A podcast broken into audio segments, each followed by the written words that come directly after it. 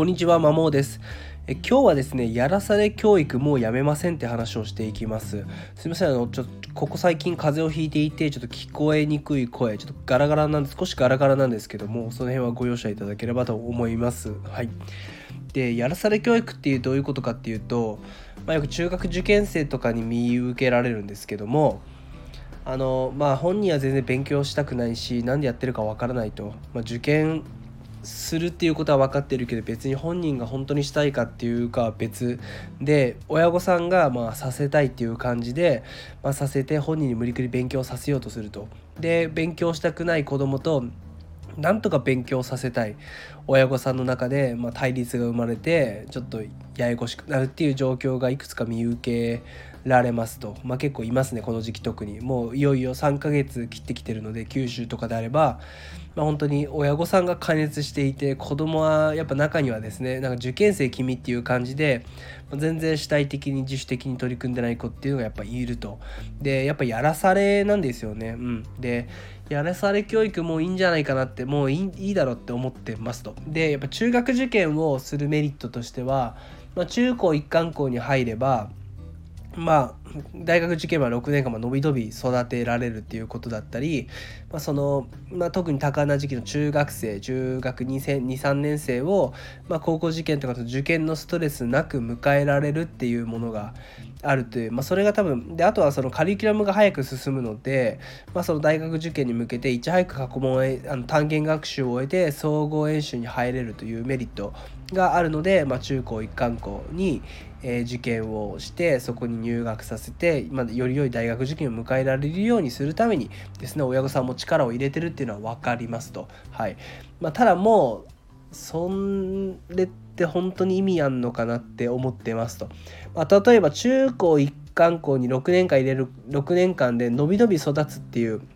メリットあると思うんですけども、まあ、多分そんなメリットねえなと思ってます。っていうのも、まあ、カリキュラムが進むのが早すぎるし、まあ、言うて受験がないからって言って、まあ、じゃあ全然勉強しなくていいかっていうとそんなことなくて多分普通に公立中に通う子より明らかに勉強しなきゃいけないしないとついていけない状態なので勉強におけるストレスはまあまずあるだろうっていうことが一つですね。まあ、それに伴ってじゃあ多感な時期の中2中3をまあ伸び伸び育てられるかっていうと多分そんなことはなくて中2中3ってなると、まあ、一般的な私立中学であれば、まあ、高校範囲になるとより難しくなってくるという話なので。多分まあ本当の上位層はですね多分伸び伸び勉強は程よくして、まあ、できるかもなんですけど中位から下位の子は多分そんな時期も必死こいて勉強しなきゃまずいという状況なので多感な時期にいろんなことをできるわけではなく本人の自由はそんなないっていう話が2つ。で最後にじゃあ過去問演習に早く入ればいいかっていうと多分そんなことはなくてまあ、言うて過去問演習始めた時にやっぱ抜け漏れっていっぱい出てくると思うんですよね。なんとかついていったりとか一夜漬けでなんとかこれまでのテストをくりくぐり抜けた子っていうのは、えー、抜け漏れあるんで言うてもっとも実はもう単元学習からもう一回やった方がいいよね学校の進路に対してあなた実際身についてませんのでっていう話があるのでこのメリットって言うほどないなっていうふうに最近思ってますだから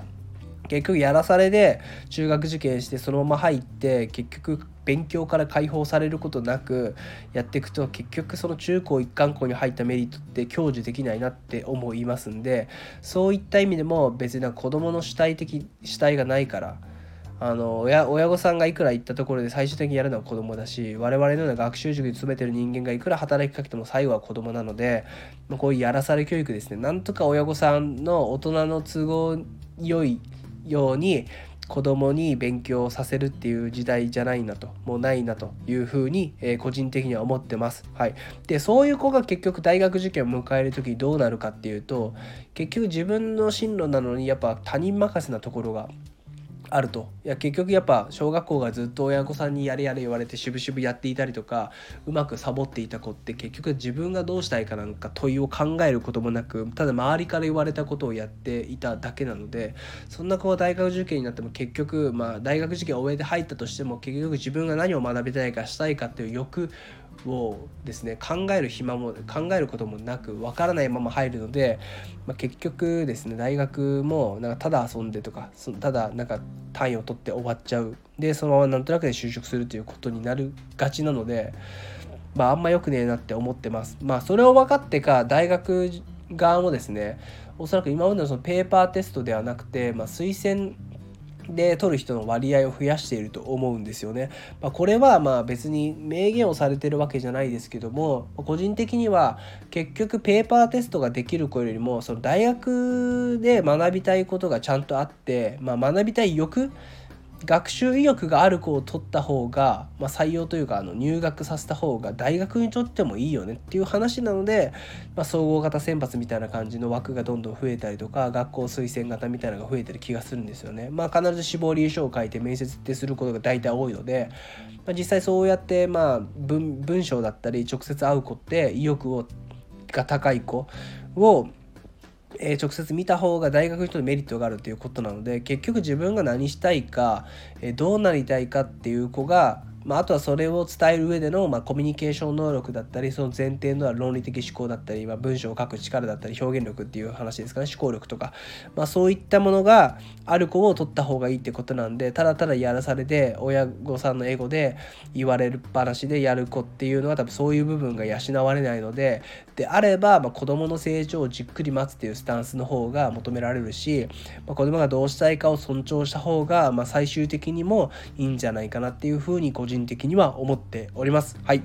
まあ、私もですね、4歳の娘がいて、まあ、これからおそらく親のエゴが出てきて、なんかいろいろさせたくなっちゃうとは思うんですけども、まあ、今の自分のこの話って、まあ、まあ、そういう子供と、年頃の中学受験生を控えている子とか、まあ、中学高校生を持って親御さん向けではあるんですけども、まあ、未来の自分も戒めとして、これは収録していって、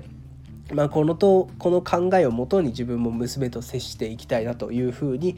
考えております。以上です。